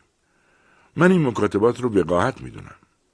واسیلی حرف او را قطع کرد و گفت هیچ مکاتبه ای نبوده. فقط اون مرد نامه میبشته. ورا آرام روی کاناپه نشست. نیکولای گفت از عبارتی که به کار بردم معذرت می‌خوام. ورا خطاب به برادرش گفت اصلا تو چرا اون دیوانه من مینامی؟ اون همونقدر به من تعلق داره که به تو. نیکولای گفت بسیار خوب. من یک بار دیگه معذرت می‌خوام. من فقط می‌خوام بگم که باید به این اعمال احمقانه پایان داد. کار اون از حدی که بشه بهش خندید و تصویرهای خنده دار کشید گذشته. من نگران لکهدار شدن نام نیک تو و ورا هستم. شعین با لحنی اعتراضآمیز گفت نیکولای تو شورشو در میاری. نیکولای گفت ممکنه اما خطر اینم هست که شما آلت تمسخر بشین. واسیلی گفت نمی‌فهمم. چطور مگه؟ او گفت تصورشو بکنین که این علنگوی فکستنی این چیز عجیب و غریب باید پیش ما بمونه یا دورش بندازیم. اون وقت پپجه می‌تونه پیش رفقاش لاف بزنه که شاهزاده خانم ورا از او هدیه میپذیره. سانیان تشویق میشه که هدیه های دیگه هم بفرسته. بعد به جرم اختلاس یا دزدی به دادگاه میره و اون وقت شاهزاده شین و شاهزاده خانم به عنوان گواه به دادگاه هزار میشن. واسیلی گفت نه علنگو رو باید حتما پس داد. ورا گفت منم همین عقیده رو دارم. اما چطور؟ آخه ما نه اسمشو می‌دونیم نه نشونیشو. نیکولای گفت این که مثل آب خوردنه. ما حروف اول اسمشو می‌دونیم. چی بود؟ ورا گفت گ س ژ. او گفت خب به علاوه می‌دونیم که کارمند پست و تلگرافه. فردا دفتر فهرست اسامی اهالی شهر رو بر میدارم و پیداش می‌کنم. خلاصه فردا حدود ساعت دو نام این مرد و حتی زمانی را که در خانهش به طور دقیق می‌دونم. اون وقت گنجینش رو بر میداریم و بهش بر میگردونیم و کاری می‌کنیم که هرگز نتونه برامون اظهار وجود کنه. واسیلی پرسید می‌خوای چیکار کنی؟ نیکولای گفت میرم پیش والی یا پیش سرهنگ جاندارمری بذار اونا این رومئو یا عاشق پیشه را احضار کنن و ضرب شستی بهش نشون بدن واسیلی گفت نه ابدا. اینجا واقعا خطر مسخره شدن وجود داره. بهتره که توی این کار هیچ بیگانه ای رو دخالت ندیم. بهتره من خودم پیش اون برم. نیکولای به سرعت گفت پس منم باید میام. تو خیلی نرمی. حالا چند دقیقه به اتاق خودم میرم. ورا گفت نمی‌دونم چرا دلم برای این بیچاره میسوزه. نیکولای با خشونت گفت هیچ دلسوزی نداره. اگه این اعمال نامناسب از طرف شخصی سر می‌زد که هم شعن ما بود شاهزاده واسلی اونو به دوئل دعوت می‌کرد. اگه دوره دوره سابق بود سریح و قاطع دستور می‌دادم ببرنش به طویله و به تخت شلاق ببندنش. واسلی فردا تو دفترت منتظر تلفنم باش.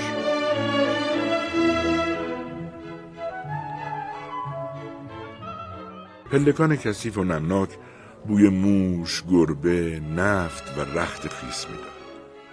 ابتدای طبقه ششم شاهزاده واسیلی ایستاد و به برادر زنش گفت یه خود صبر کن بذار نفس تازه کنم. دو طبقه دیگر هم بالا رفتند.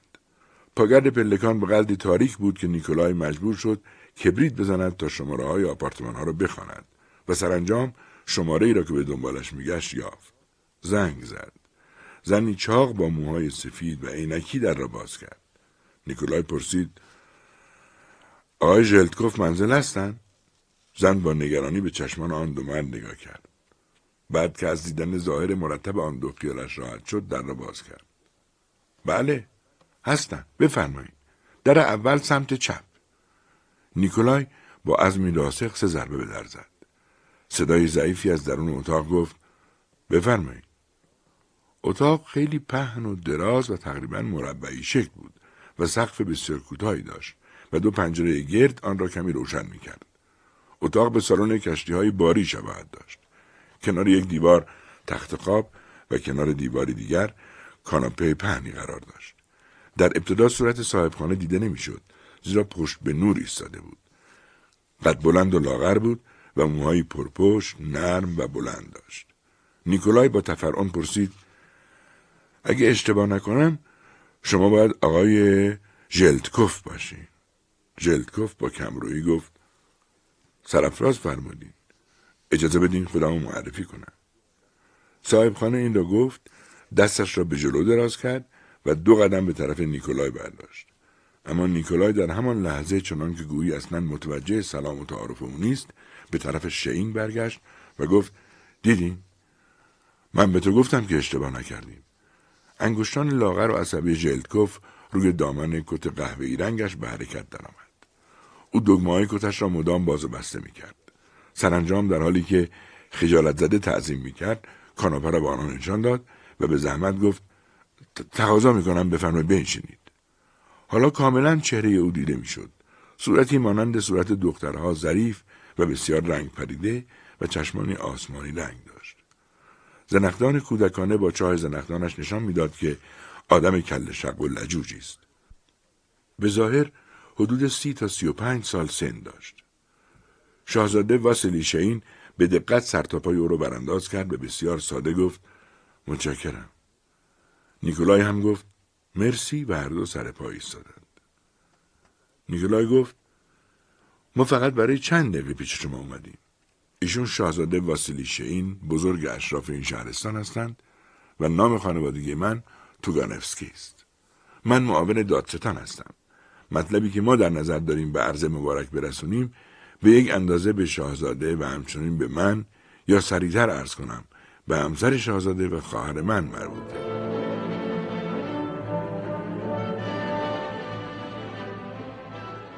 ژلتکوف که به کلی دست پای خود را گم کرده بود ناگهان بدون اراده روی کاناپه نشست و گفت آیان تمنا دارم بنشینید. اما فوری به یاد آورد که قبلا هم این تعارف را کرده و کسی اعتنا نکرده است. از جا پرید و به طرف پنجره دوید و باز به جای اولش بازگشت. باز هم دستان لرزانش به حرکت درآمدند. گاه دگمه ها و گاه سبیل زردش را میکشیدند و گاه صورتش را لمس می‌کردند. سرانجام در حالی که نگاه ملتمسش را به صورت واسیلی دخته بود گفت حضرت والا بنده در خدمت آماده و سرتاپا گوشم. اما شین سکوت کرد و نیکولای لب به سخن گشود و گفت ابتدا اجازه بفرمایید چیزی که فرستاده بودین بهتون پس بدیم.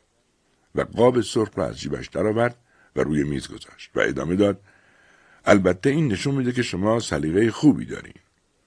اما می‌خواستیم ازتون تمنای آجزانه کنیم که فرستادن این طور هدایا دیگه تکرار نشه. ژلتکوف سرخ شد و سرش را به زیر انداخت و زیر لب گفت ببخشید. من خودم می‌دونم که خیلی گناهکارم. نیکولای چنان که گویی نشنیده ادامه داد. بسیار خوشنودم که می‌بینم شما شخصی پاک و فهمیده هستین که با یه اشاره به کنه مطلب پی می‌برین. اگه اشتباه نکنم شما حدود هفت هشت ساله که شاهزاده خانم ورا رو تعقیب می‌کنیم. ژلتکوف گفت بله همینطوره. و چشمانش را به زیر انداخت. نیکولای ادامه داد ما هم تا حالا علیه شما هیچ تصمیمی نگرفتیم. اما شما با آخرین عملتون یعنی فرستادن این اننگوی یاقوت سرخ کاسه صبر ما رو لبریز کردین می‌فهمید؟ ما می‌خواستیم به مقامات دولتی مراجعه کنیم و از اونا کمک بخوایم. اما این کارو نکردیم. و خوشحالم چون فوری فهمیدم که شما آدم رادمردی هستید. ژلتکوف ناگهان با دقت به نیکولای نگاه کرد و پرسید چی فرمودی؟ می‌خواستین به مقامات دولتی مراجعه کنین؟ و قاه قاه خندید. آنگاه راحت گوشه کاناپه نشست. سیگاری آتش زد و رو به واسیلی گفت حضرت والا ببخشین که من نشستم. خب میفرمودین. شین یک صندلی جلو آورد و نشست. او با حیرت و کنجکاوی شدید به چهره این آدم عجیب نگاه می‌کرد. نیکولای این بار با کمی وقاحت ادامه داد می‌دونین این تدابیر رو هر زمانی میشه اندیشید. از مقدس شمردن خانواده دیگران تخطی کردن. ژلتکوف گفت ببخشید که حرفتون رو قطع می‌کنم. نیکولای تقریبا داد زد نه خیر حالا من حرف شما را قطع می‌کنم. ژلتکوف گفت میل میل مبارکه. اما منم چند کلمه حرف دارم که می‌خوام به عرض شاهزاده واسیلی برسونم. و بدون اعتنا به نیکولای خطاب به شین ادامه داد اکنون سختترین لحظه زندگی منه حضرت بالا. من باید بدون هر گونه تکلفی با شما صحبت کنم. به عرایزم گوش می‌کنین؟ شین گفت بفرمایید. و چون متوجه حرکت خشماگین نیکولای شد با بیحوصلگی خطاب به او گفت آخ نیکولای دیگه بس کن. و رو به ژلتکوف گفت بفرمایید.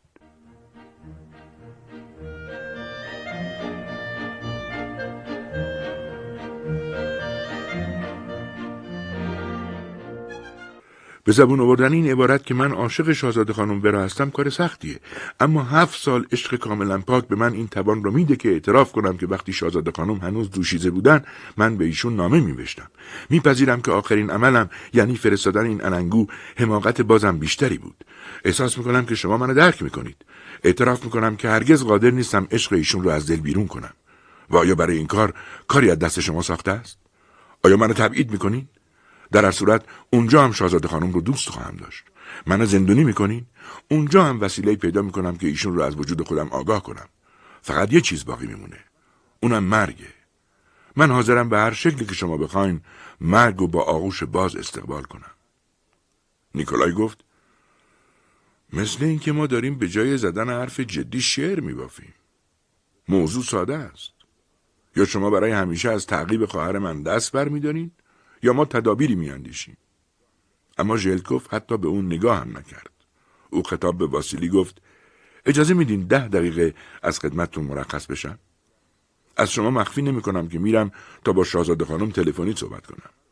ضمنا قول میدم همه رو به عرضتون برسونم. شاین گفت بله بفرمایید. وقتی واسیلی و نیکولای تنها ماندند نیکولای به شوهر خواهرش حمله کرد و داد زد اینطوری نمیشه. تو ضعف نشون دادی و گذاشتی که اون درباره احساساتش صحبت کنه. شاهزاده واسیلی گفت آروم باش نیکولای.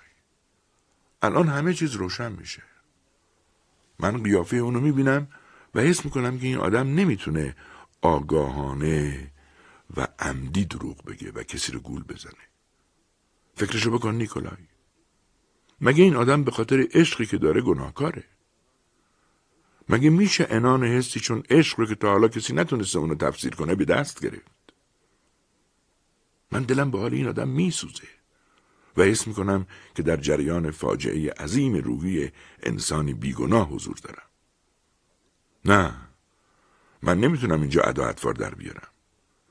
نیکولای گفت این دیگه انحطاطه. بعد از ده دقیقه ژلتکوف بازگشت. چشمانش گود افتاده و می درخشید. گویی پر از عشقهایی بود که تا کنون نریخته است. معلوم بود که او آداب معاشرت را از یاد برده. دیگر رفتارش معدب و معقول نبود. باز هم شاهزاده شعین با حساسیت شدید عصبی به این مطلب پی برد.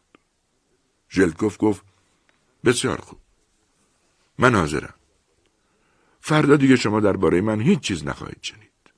انگار برای شما مردم. اما به یه شرط. شاهزاده واسیلی من این مطلب رو فقط به شما میگم. می‌دونین من پولای دولت رو بیدلیل خرج کردم و خواهی نخواهی باید از این شهر فرار کنم. حالا اجازه میدین که من آخرین نامم رو به شاهزاده خانم ورا بنویسم؟ نیکولای داد زد. نه. اگه تموم کردی دیگه هیچ نامه ای اما شهین حرفش را قطع کرد. بسیار خوب. بنویسید. ژلکوف در حالی که لبخندی بر لب داشت گفت و سلام دیگه تموم شد. شما دیگه هرگز درباره من چیزی نمیشنوید و منو نمی‌بینید. شاهزاده خانم ورا اصلا نخواستن با من حرف بزنن وقتی تلفنی از ایشون پرسیدم آیا ممکنه که در شهر بمونم تا دست کم بتونم گاهی ایشون رو ببینم؟ البته بدون اینکه خودم رو به ایشون نشون بدم. جواب دادن اگه شما می‌دونستید که این جریان چقدر منو به تنگ برده خواهش می‌کنم هر چقدر که ممکنه زودتر این قضیه رو تموم کنید من هم تمام این جریان رو تموم می‌کنم. فکر می‌کنم که هرچی از دستم برمی اومد دیگه انجام دادم. شب وقتی واسیلی به ویلا برگشت تمام جزئیات دیدار با ژلتکوف را به طور بسیار دقیق برای همسرش شاهزاده ورا تعریف کرد. گویی خود را موظف می‌دانست که شرح واقعه را جز به جز برای ورا تعریف کند. اگرچه ورا از قبل آشفت خاطر بود اما تعجب نکرد و حراسان نشد و وقتی آخر شب شاهزاده واسیلی به اتاق همسرش ورا رفت ورا از او روی برگرداند و گفت واسیلی من می‌دونم که این آدم خودشو می‌کشه.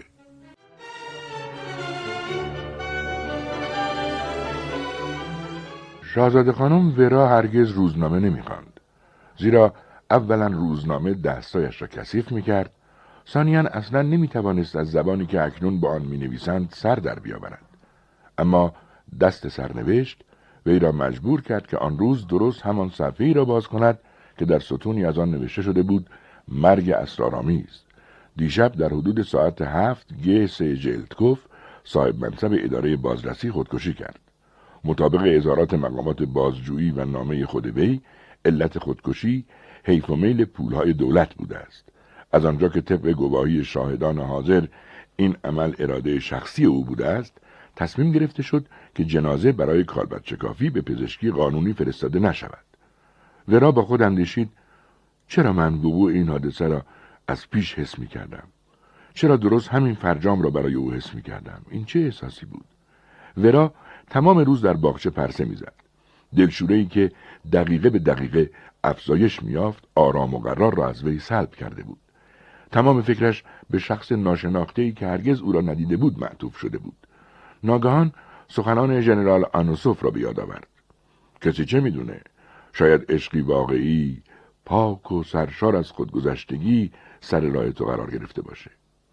ساعت شش بعد از ظهر نامرسان نامهای برای او آورد. این بار ورا خط ژلتکوف را شناخت و با ملاطفتی که خود نیز انتظارش را نداشت نامه را گشود.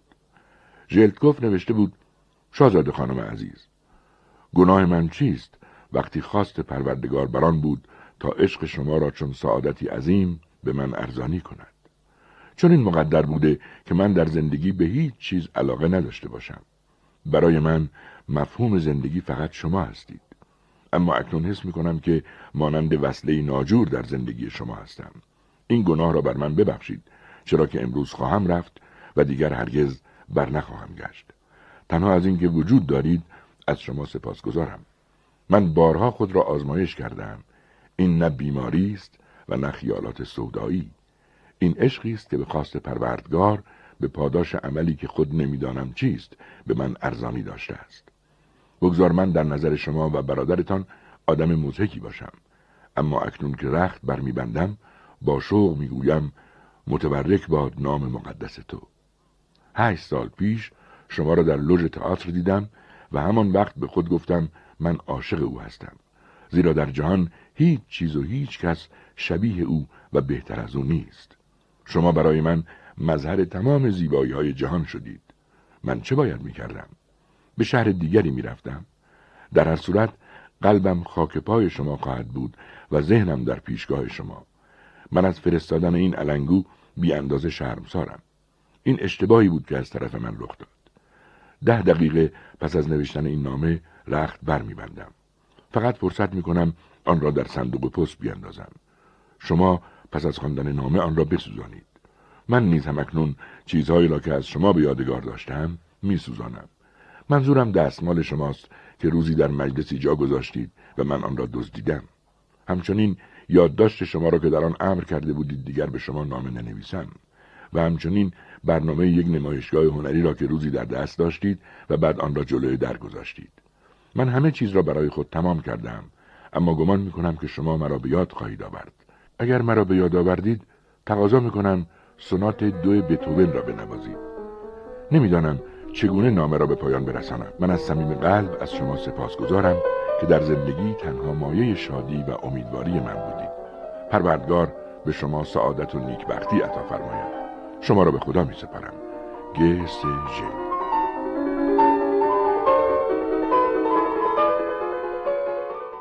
ورا با چشمان از گریه سرخ شده نزد همسرش آمد و نامه را به او نشان داد و گفت من نمی‌خوام چیزی را از تو مخفی کنم اما حس می‌کنم که حادثه وحشتناک به زندگی ما راه یافته.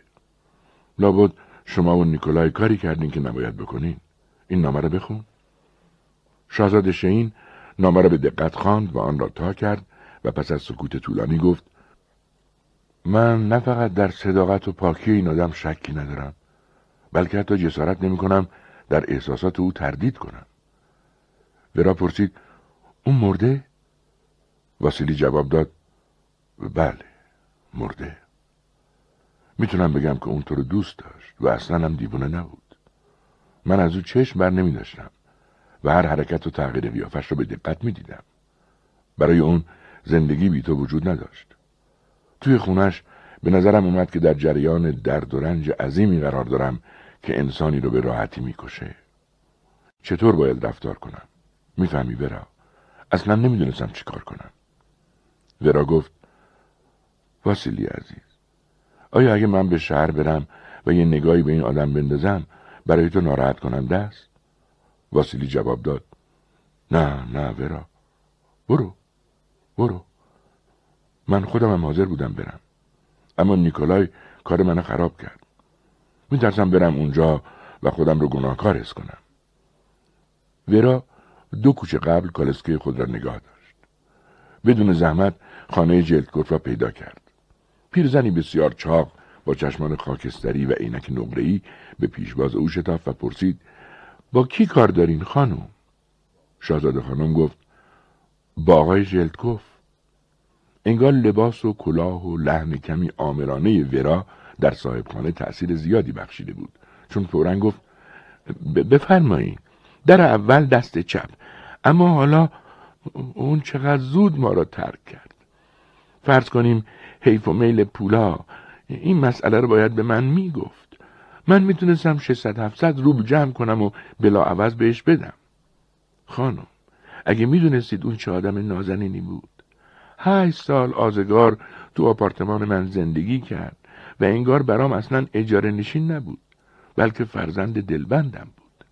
ورا روی صندلی که در راه رو بود نشست و در حالی که هر کلمه را به دقت میسنجید گفت من دوست اون مرحوم هستم. از آخرین دقایق زندگیش کمی برام صحبت کنید. پیرزن گفت خانم دیروز دو تا آقا اومدن اینجا و مدت زیادی با اون صحبت کردن. بعد اون از اتاق بیرون اومد و به من گفت که بهش پیشنهاد کردن در ملک اربابی کارپرداز بشه. بعد رفت تلفن کرد و وقتی برگشت اونقدر خوشحال بود که نگو بعد اون آقایون رفتن و اون نامه ای نوشت و تو صندوق انداخت.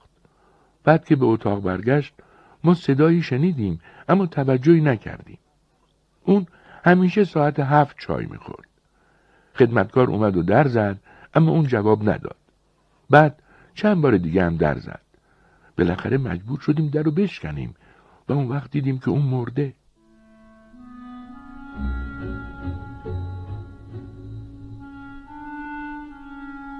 شاهزاده خانم ورا با لحن آمرانهی به پیرزن گفت درباره علنگو چیزی می‌دونی؟ پیرزن گفت آخ علنگو اصلا یادم رفته بود شما از کجا می‌دونی؟ اون قبل از اینکه نامه رو بنویسه پیش من اومد و پرسید شما کاتولیک هستین و من گفتم بله اون وقت اون گفت شما رسم خوبی دارین و اون اینه که به شمایل حضرت مریم انگشتر گردنبند و هدایای دیگه آویزون می‌کنید پس خواهش می‌کنم این خواهش منم برآورده کنید و این علنگو رو به اون شمایل مقدس آویزون کنید. منم بهش قول دادم که این کارو بکنم. ورا پرسید اجازه میدین من ببینمش؟ پیرزن جواب داد بفرمایید خانم همین در اول اتاقشه. امروز می‌خواستن جنازش رو برای کالبد ببرن اما برادرش نذاشت و با خواهش زیاد اونا رو راضی کرد که جنازه برادرش رو طبق مراسم دین مسیح دفن کنن. خواهش می‌کنم بفرمایید. ورا به خود قوت قلب داد و در را باز کرد. بوی گل لادن در فضای اتاق پیچیده بود و سه شم در حال سوختن بودند.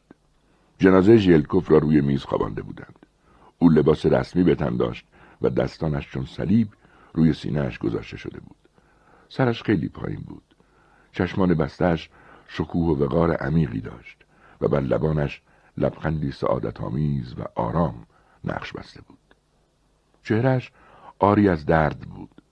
حاکی از پیروزی آدمی بود که گویی پیش از آن که از جان رخت بربندد به شیرین ترین و عمیق ترین راز عالم که کشفش آرزوی همگان است دست یافته است. رازی عمیق و شیرین که تمامی مشکل سراسر زندگی او را حل کرده بود. پیرزن صاحبخانه با لحنی سرشار از صمیمیت گفت خانم اگه اجازه بدین من میرم. ورا گفت برین من بعدا صداتون می‌کنم. بعد از جیب پالتوش گل سرخ بزرگی را بیرون آورد سر جنازه را بلند کرد و گل را زیر سر او گذاشت. و در این لحظه بود که دریافت عشق پاکی از کنار او گذشته است. آن وقت سخنان ژنرال آنوسوف سرباز پیر را درباره عشق ابدی اما فوقالعاده نادر دوباره به یاد آورد. آنگاه بار دیگر نگاهی به پیکر مردی که این گونه عاشقانه زیسته بود و این گونه عاشقانه مرده بود انداخته و از اتاق خارج شد. وقتی ورا داشت از در بیرون می‌رفت پیرزن صاحبخانه با لحجه شیرین لهستانی به او گفت خانم می‌بینم که شما برخلاف سایرین فقط از روی کنجکاوی به اینجا نیومدین. مرحوم آقای ژلدکوف پیش از مرگش به من گفت اگه بعد از مرگ من بانوی اومد تا منو ببینه بهش بگین بهترین اثر بتوون رو برای من بنوازه. اون مخصوصا اسم قطعه رو برام نوشت. اینه. ملاحظه بفرمایید.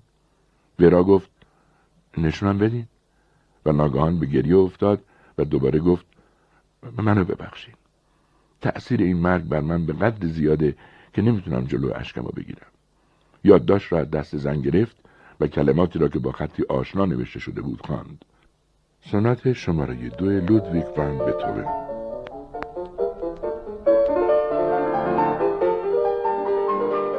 شاهزاده ورا آخر شب به خانه بازگشت. شوهر و برادرش در خانه نبودند. اما در عوض بانو ژنیلیتر پیانو زن انتظارش را می‌کشید. ورا با حالتی آشفته و پریشان به دلیل آنچه که دیده و شنیده بود به سوی او شتافت و فریاد برآورد. ژنی عزیزم خواهش می‌کنم یه چیزی یه قطعه یه سونات برای من بزن. و فورا از اتاق به باغچه گل رفت و روی نیمکت نشست. ورا حتی ثانیه‌ای به دلش تردید را نداد که ژنی حتما همان قسمت از سونات دوم بتوون را خواهد زد که ژلتکوف در کمال خلوص و پاکی از او خواسته بود. و این گونه نیز شد. ورا از نواخته شدن همان نخستین آکوردها دریافت که این همان اثر عمیق و بیهمانند است. در همان حال او به آن میاندیشید که عشقی بزرگ از کنار وی گذشته است. بعد از خود پرسید چرا اون منو وادار کرد که این اثر بتوون رو بشنوم؟ اونم برخلاف میل خودم. بانگاه کلمات در مغزش به صورت شعر در هم آمیختند و به گونه‌ای با موسیقی هماهنگ شدند. گویی منظومه شدند به صورت ترکیب بند که هر بند آن با این کلمات پایان میافت متبرک باد نام مقدس تو. همکنون با کلامی لطیف و روح نواز به شما زندگی انسانی را نشان می‌دهم که با تسلیم و رضا با شادی و سرور خود را به رنج و عذابی علیم گرفتار ساخت.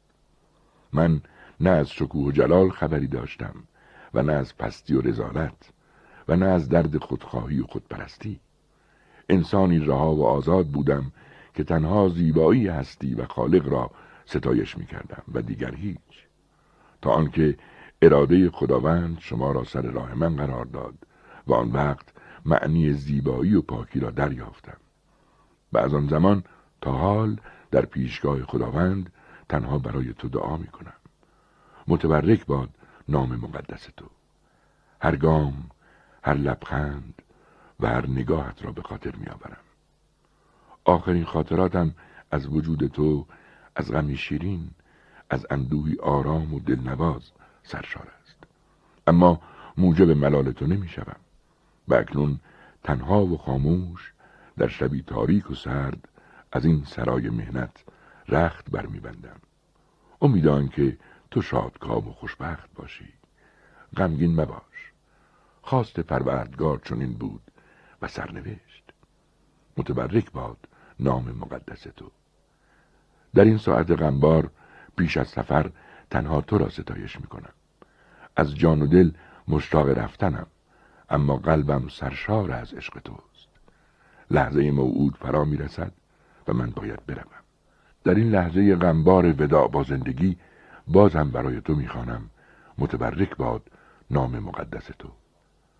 شاهزاده خانم ورا شاخههای درخت عقاقیا را در آغوش گرفت. خود را به آنها فشرد و به گریه افتاد. درخت آهسته و آرام هم نوا با گریه ورا به لرزه درآمد. نسیم ملایمی وزیدن گرفت و شاخ و برگ درخت نیزگویی برای همنوایی با او زمزمه آغاز کردند. در این میان اسبات این موسیقی حیرت انگیز به تبعیت از غم و اندوه او همچنان به نغم سرایی ادامه دادند. آرام باش. محبوب من. آرام باش. بگو بدانم آیا مرا بیاد داری؟ آیا به من میاندیشی؟ و آیا میدانی تو آخرین و یگان عشق من در تمامی زندگانیم بودی؟ آرام باش. من با تو هستم. در کنار تو هستم. آیا مرا به یاد داری؟ به یاد داری؟ به یاد داری؟ ریزش عشقهای تو را احساس می‌کنم. اما آرام باش. چرا که این خواب برای من شیرین است. شیرین است. آرام باش. محبوب نازنینم. ژنی ریتر سونات را تا آخر نواخت و آنگاه از اتاق بیرون آمد. او شاهزاده خانم ورا را دید که روی نیمکتی کنار درخت عقاقی نشسته و اشک همچون جویباری بر گناهایش روان است. با حیرت از او پرسید شاهزاده خانم چی شده؟ ورا آشفته و پریشان با چشمانی که از اشک میدرخشید همراه با غمی بر گونه به دستهای ژنیریتر بوسه زد و گفت هیچ هیچ او حالا دیگه منو بخشیده. همه چیز خوبه همه چیز خوبه.